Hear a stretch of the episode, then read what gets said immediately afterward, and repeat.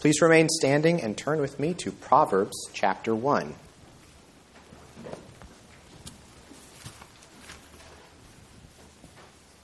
Proverbs chapter 1, verses 20 through 33. Our sermon text in Romans 1 is going to talk about sin and rebellion against God, not only in terms of right and wrong, but also at the same time in terms of wisdom and folly, foolishness. With that in mind, let's hear from a book that's all about wisdom and folly. Proverbs, starting at Proverbs 1, verse 20. Wisdom cries aloud in the street. In the markets, she raises her voice. At the head of the noisy streets, she cries out. At the entrance of the city gates, she speaks. How long, O simple ones, will you love being simple? How long will scoffers delight in their scoffing and fools hate knowledge? If you turn at my reproof, behold, I will pour out my spirit to you. I will make my words known to you. Because I have called and you refused to listen, have stretched out my hand and no one has heeded. Because you have ignored all my counsel and would have none of my reproof, I also will laugh at your calamity. I will mock when terror strikes you. When terror strikes you like a storm, and your calamity comes like a whirlwind, when distress and anguish come upon you, then they will call upon me, but I will not answer. They will seek me diligently, but will not find me, because they hated knowledge and did not choose the fear of the Lord, would have none of my counsel, and despised all my reproof. Therefore they shall eat the fruit of their way and have their fill of their own devices. For the simple are killed by their turning away, and the complacency of fools destroys them. But whoever listens to me will dwell secure and will be at ease without dread of disaster. Amen. Let's turn now to Romans chapter 1. Last week, we looked at verses 18 through 20. I'll start back at 18, verse 18 for context, but the sermon text for today will start at verse 21. For the wrath of God is revealed from heaven against all ungodliness and unrighteousness of men, who by their unrighteousness suppress the truth. For what can be known about God is plain to them because God has shown it to them. For his invisible attributes, namely his eternal power and divine nature, have been clearly perceived ever since the creation of the world in the things that have been made, so they are without excuse. For although they knew God, they did not honor him as God or give thanks to him but they became futile in their thinking, and their foolish hearts were darkened. Claiming to be wise, they became fools, and exchanged the glory of the immortal God for images resembling mortal man and birds and animals and creeping things. Therefore, God gave them up in the lusts of their hearts to impurity, to the dishonoring of their bodies among themselves, because they exchanged the truth about God for a lie and worshiped and served the creature rather than the Creator, who is blessed forever. Amen. For this reason, God gave them up to dishonorable passions. For their women exchanged natural relations for those that are contrary to nature. And the men likewise gave up natural relations with women and were consumed with passion for one another, men committing shameless acts with men and receiving in themselves the due penalty for their error. And since they did not see fit to acknowledge God, God gave them up to a debased mind to do what ought not to be done. They were filled with all manner of unrighteousness, evil, covetousness, malice. They are full of envy, murder, strife, deceit, maliciousness. They are gossips, slanderers, haters of God, insolent, haughty boastful, inventors of evil, disobedient to parents, foolish, faithless, heartless, ruthless. Though they know God's righteous decree that those who practice such things deserve to die, they not only do them, but give approval to those who practice them. Amen. You may be seated.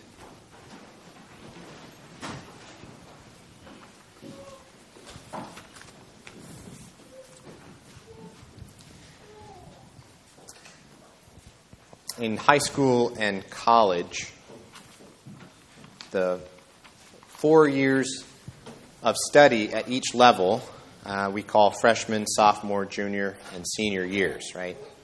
My favorite one of those is the word sophomore, which comes from two Greek words, one meaning wise and the other meaning fool. So a sophomore is literally a wise fool.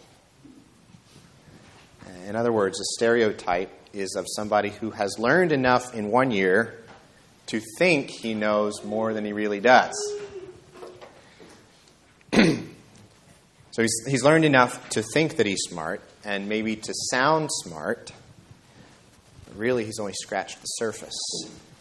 And if he's not self aware about that, if he doesn't have the humility to recognize how far he still has to go, how much he still has to learn, well, then that person can end up thinking and saying some very foolish things. And he can live up to that name of sophomore, wise fool. All the more foolish precisely because he thinks he's so wise. Talks like he's wise, but he really isn't. I think that's a good analogy for the kind of person that the Apostle Paul is describing here at the end of Romans 1. This passage traces what has sometimes been called the death spiral of sin. It's talking about the implosion of the human race as we collapse inward under the weight of our own sinfulness, our own rebellion against the God who made us. We're going to explore this section in three parts. First we'll be rejecting what we know, verses 21 to 22. Second, trading away the truth, verses 23 to 27. And third, getting what we want, verses 28 to 32. Rejecting what we know, trading away the truth, getting what we want. First thing is rejecting what we know. I remember once, I think I was in high school at the time. It was late November, and our, our pastor wanted to give a Thanksgiving themed message. But uh, he was also the kind of person who liked to be a little offbeat and make you think, mix things up a little bit. And so, this particular Thanksgiving message, he chose as his text Romans 121. For although they knew God, they did not honor him as God or give thanks to him. For some reason, I've never forgotten that. And his point that day, which was that ingratitude, ingratitude is at the heart of unbelief.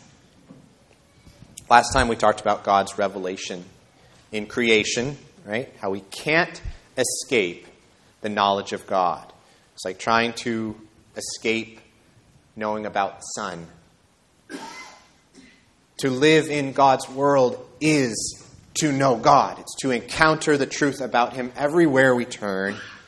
Not just the truth about His existence, but also about His power, about His wisdom, about His goodness. Because the things that God has made are shouting it out all the time without stopping.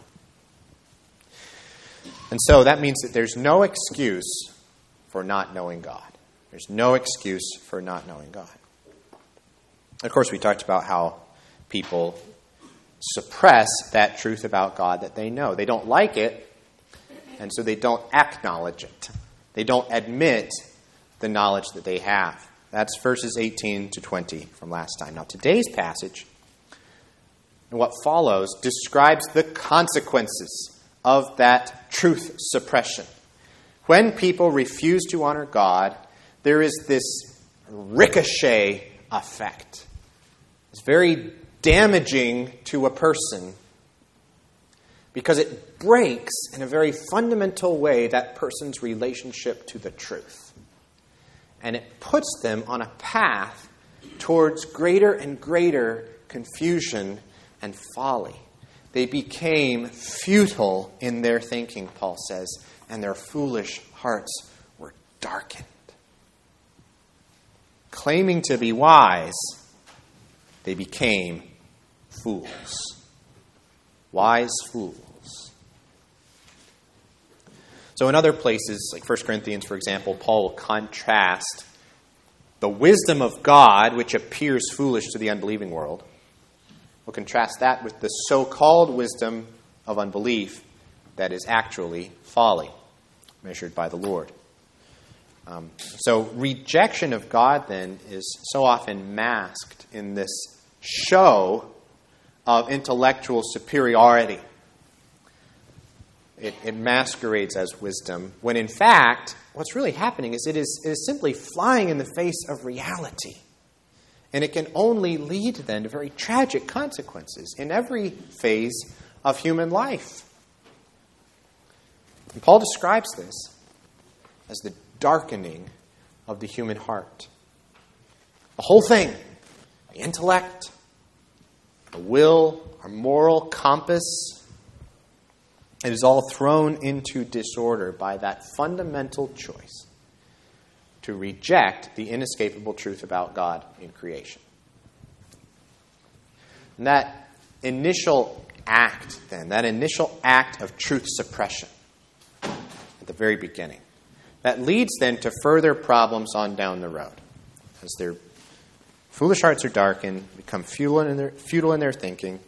Here's what happens next. You may remember from our apologetic Sunday school class a while back what that author Daniel Strange referred to as the suppression substitution dynamic that marks unbelieving thought and life. Suppression, substitution. We're going to talk about that a little bit. So people reject the truth that they encounter about God. But our hearts, all along, are still craving meaning and value and standards and truth. We can't live without those things. Nature abhors a vacuum, right? We've got to fill it with something else. You can't just reject the truth, you have to put something else in its place. Something is always going to take those, that place in human heart to fill those longings or, or try to. And so, as Paul goes on here in the following verses, he talks about this notion of substitution or, or exchange in a few different ways um, both general and specific. The first one's pretty general, and it takes place in the form of outright religious activities, right? So, uh, worship, in other words, um, where people substitute the worship of the true God for the false worship of false gods. It says they exchanged, see, it's a trade. It's a trade. They exchanged the glory of the immortal God. Don't want that. Instead, we're going to take these images resembling mortal man, and birds and animals and creeping things. There's a different way of telling this story of the human race down through time. Some people will tell it like this they'll say, well, you know, religion started out as um, people kind of going along in the world and they see all these powerful forces of nature and they say, wow, those are so much bigger than us. We're going to, we're going to start worshiping those. Um, but then, of course, as the eons went on, people became more and more sophisticated. Religion became more and more complicated and more and more abstract until at last you got to this point of monotheism one, one God, this one God who's, who's kind of spiritual, who's above the natural world instead of down mixed in with it. And then now, of course, they'll say, in, in our enlightened age, we've taken the next step even further, where we don't even need belief in God at all. We've seen through all these things, we've ascended even higher. Paul is saying that that narrative of the history of human religion is exactly wrong. It's reversed from the way things really are. So that, that kind of animism, that nature worship, that's the corruption of true worship. It's a downward descent, not an upward descent of human religion that he's describing here. So that worship of creatures represents people rejecting the Creator choosing to worship the creature instead. And Paul's intent here is not just to point out that that is wrong, though it is. His intent here is to point out how foolish that is, that it doesn't make sense.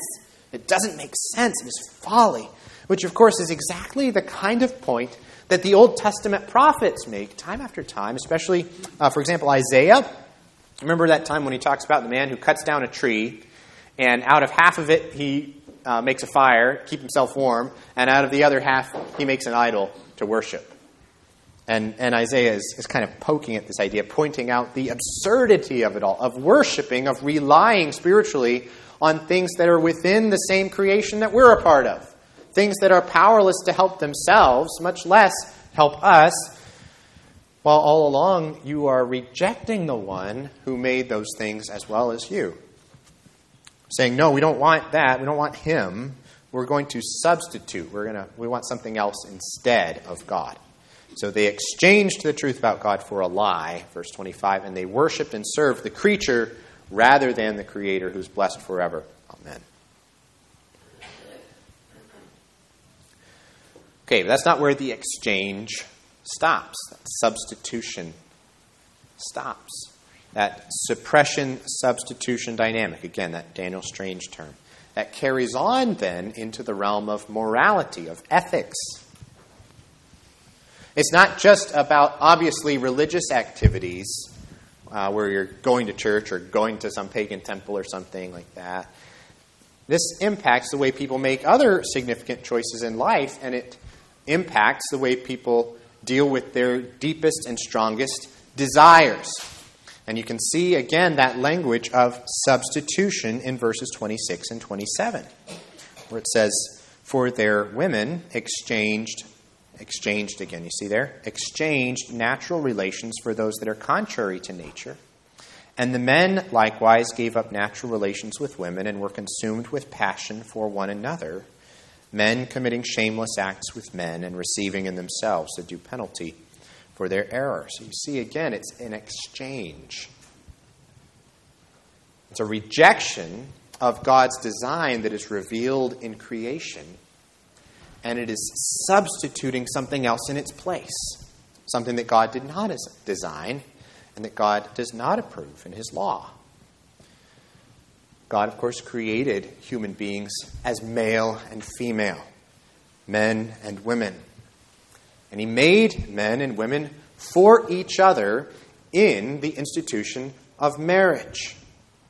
And He did this for many reasons. He did it to provide men and women both with companionship and help in life, and importantly, to provide for children to be born and to be raised by a mom and dad who, who work together to nurture those children in a family. And he set things up this way also to integrate into his creation an object lesson about his love for his people, about Christ's relationship to his church. That institution of marriage and family, according to God's design, is built into God's creation. But all the way down through history, and this is not just about the present day, this is every era you look like in his, you look at in history, people have constantly wanted to substitute something else in the place of God's creational design. Substituting for example, as Paul gives here, different ways of indulging sexual desire outside the bonds of marriage. Different ways of defining what a family is. More recently, what is more unique and innovative about our own age's rebellion against God is different ways of defining or really deconstructing completely what men and women even are, what that even means. And Paul intends to teach us here to recognize those things that we see as part of a broader pattern, part of a broader pattern of suppression and substitution. He's giving us a context for thinking about why do these things happen. This is once again saying no to what God has revealed and substituting something else in its place, what we're calling trading away the truth. Now, I just note before we move on, Paul is talking about here those who indulge their sexual desires that are contrary to God's law. And I think it's important to point out that there are, there are many Christians who live with persistent and unrelenting, very painful temptation in this area of life that many other Christians simply do not share. And yet they are seeking by the grace of God to live in holy and humble obedience. It makes all the difference what you do with that temptation, as with any other temptation. It's just that some temptations are common to all of us and some are more particular that not all Christians share. And someone with that mindset of humility and holiness that I'm describing has not made this exchange that Paul is referring to. I think that's important for us to recognize. Here's what Paul is saying, though. For an individual, for a culture, or for a church to celebrate same sex desire and indulgence, to call it good, and to substitute for God's design for human sexuality in the context of marriage this alternative moral assessment of our own. That is what Paul is rebuking here. That is what Paul is warning against. Substituting our alternative law for God's law. That is very closely related to substituting our own God for God Himself, which is what he was talking about earlier in the passage. I also want you to notice the continued theme of wisdom and folly here. So at the beginning of the passage, we were on the intellectual level. Claiming to be wise, they became fools. They became futile in their thinking. And, and there we're in the realm of, of the true, right? The true and the false. But folly, it's important to note, folly is not just an intellectual thing. It's not just about what we think. It's a whole person thing, and it reaches to our feelings, to our choices, our sense of right and wrong. It's not just about the true, it is also about the good and the beautiful that Paul is speaking. That folly of rejecting the truth about God has consequences in other matters of the heart. It darkens our ability to see clearly the effects that sin is having on us. These passions he's talking about in verse 26 are dishonorable, he says. They're unnatural. They are uh, people are being shameless. See, this is not just a matter of rule.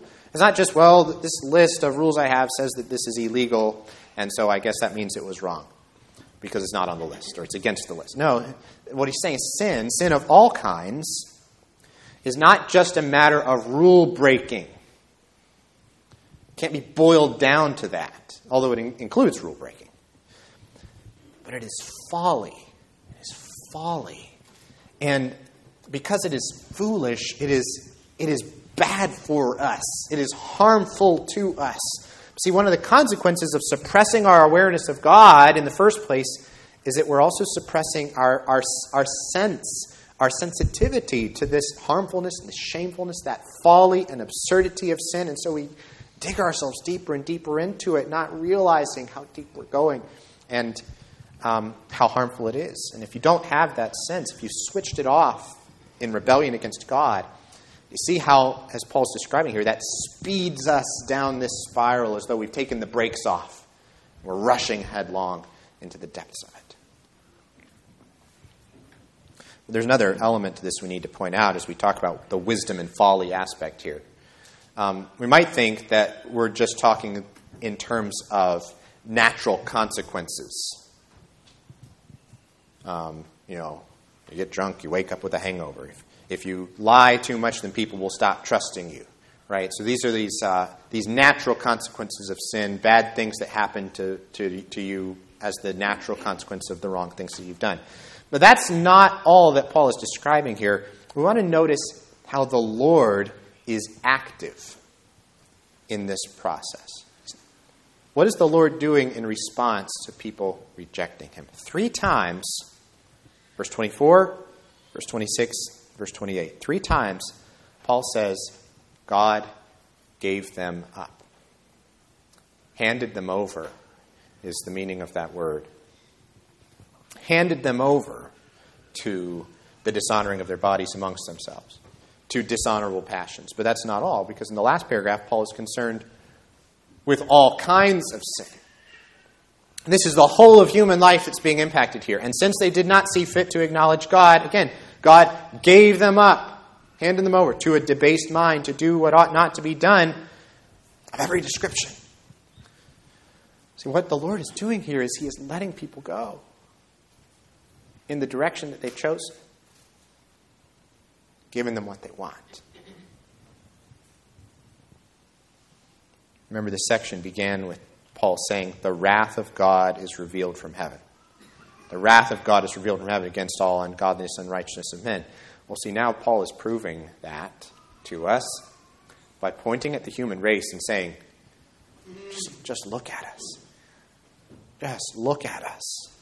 The depths of our sin. God's wrath is revealed against us in the way that he takes away his restraining hand.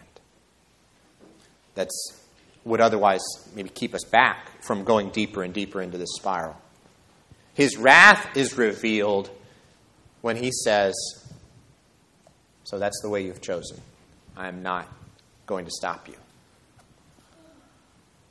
When he hands people over to their desires, so that those desires spiral deeper and deeper, and sin becomes uglier and uglier, and it wreaks greater and greater havoc on our relationships, it robs us of peace they were filled, Paul says, with all manner of unrighteousness, evil, covetousness, malice. They are full of envy, murder, strife, deceit, maliciousness. They are gossips, slanderers, haters of God, insolent, haughty, boastful, inventors of evil, disobedient to parents, foolish, faithless, heartless, ruthless. These things are not only sins which deserve God's wrath, although that is true, but they are also, in Paul's argument here, evidence of God's wrath against the human race. He has allowed us to sink further and further into our rebellion that, once, that we have once begun.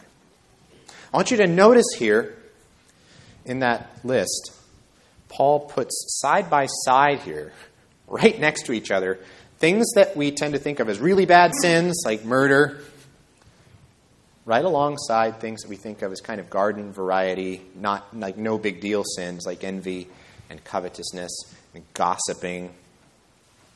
And then there are still others in the list that, that our culture seems to think of almost as virtues sometimes haughty, boastful, insolent.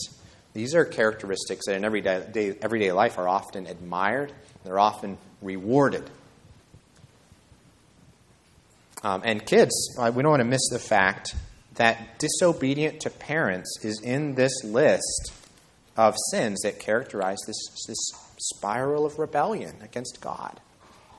And it's a good reminder for us. We've been thinking not just of right and wrong, but about wisdom and foolishness. It's a good reminder that obedience to your parents is not just about following the rules. Sometimes we can think, if I can just follow the rules right, well, then I'll be a good kid. And maybe I'll be a good Christian. But that's that's not what obeying our parents is all about. You're to obey your parents not just because they're bigger than you are, and not just because things get unpleasant when you don't do it. See, obedience obedience is about saying to God, God, you made me, and I belong to you, and I really want your way and not my way. Because even when I feel like getting my way is what will make me happy, I want your help to learn to listen instead, to learn to listen to your way and to trust that, that you are good and that you will do what is best for me. And we learn that. So that's what, that's what grown ups are having to do in our relationship with God all the time. And it's in our relationship with our parents in a Christian family that we learn to do that in the first place as we grow. You see, it's not a matter of just following a set of rules, it's about whether we're going to have the humility to listen to God and follow His way instead of our own way. In that last verse of the chapter, uh, you can all see once again that when it when it comes to all these terrible choices, they're so harmful to us. This this moral chaos that Paul's describing, It all flows downstream from that initial rejection of God Himself. Nobody can plead ignorance. Not about God's existence, and not about God's law either. See? Though they know God's righteous decree that those who practice such things deserve to die, they not only do them, but it gets even worse. They give approval to those who practice them. And, he, and he's not just talking about, um, oh, oh, and, and here, sorry, he is. He, here he's just, he's talking about um, the world in general here. He's not even, he hasn't even gotten yet to the covenant community, people who have the written law of God. Here he's just talking about conscience, the knowledge that all people everywhere share of the law of God. People know that these things are wrong, but they do them anyway. And not just that, but they celebrate them. If it's not, as if it's not bad enough to sin against conscience and say, I know this is wrong, but I'm going to do it anyway, we take the further step of depravity of saying, not only am I going to do it, but I'm going to say that this is good. I'm going to celebrate it and embrace it and, and approve of others who practice them, to lead others with me into this pit that I've dug for myself. It's the best way to make ourselves feel better about doing something we know is wrong, is to convince ourselves and other people that it's actually good. And sometimes people feel like if they can say that loud enough and long enough, then other people will start to believe it. And maybe if we say it loud, even louder and even longer, then maybe we ourselves We'll be able to shout down the voice of conscience in our hearts, convince ourselves that it's true. But saying that doesn't make it so. And deep down, we know that. We can believe our own self propaganda for a while, but the truth is persistent. The truth is there. We know that we are guilty before God. And that's the message of the second half of Romans 1. So before we close, we want to ask well, what do we do with this information? is a pretty dismal place to end, the very bottom of the spiral. I want to offer three things to consider as we close for application. First thing is I think this passage gives us a deeper understanding of our own sin. Deeper understanding of our own sin. It helps us to see sin in its ugliness and its folly instead of just seeing it as violating a list of rules. Or seeing it as just kind of a slip up here and there. Oh, we made some mistakes. This is something I can kind of brush over, like kind of minimize. No, we cannot minimize rebellion against our Creator. The arrogance of thinking that we can substitute in our own way of doing things because we've decided that we don't like His way. Which really is another way of saying that we don't want Him Himself. And this is the way we need to see our own sin, looking at ourselves first. Now, uh, granted, Paul is describing here the fallen human race apart from Christ, unredeemed so far. So, so this passage doesn't map on directly to the Christian life. Um, what God has done in Christ is He set us free from this spiral. He's put us on a different trajectory towards holiness. But we still have to reckon with this notion that when we do still sin, when we choose sin, we are dipping back into these waters. We are move our hearts are moving downwards in this direction we make those choices. And the Lord wants us to see not just how wrong it is, but how foolish it is, how absurd it is to have us think, what am I thinking? Why would I do this? He wants to show us so vividly how our how the things that our sinful impulses are crying out for and craving are only going to harm us and the people around us that we love, and so that so that when our sin within us starts asking questions that seem very plausible, like like that song, "How can it be wrong when it feels so right?" Our hearts will have an answer by the grace of God. I'm not going to suppress and substitute this time by the grace of God. I'm going to submit my heart to the greater wisdom of the Lord.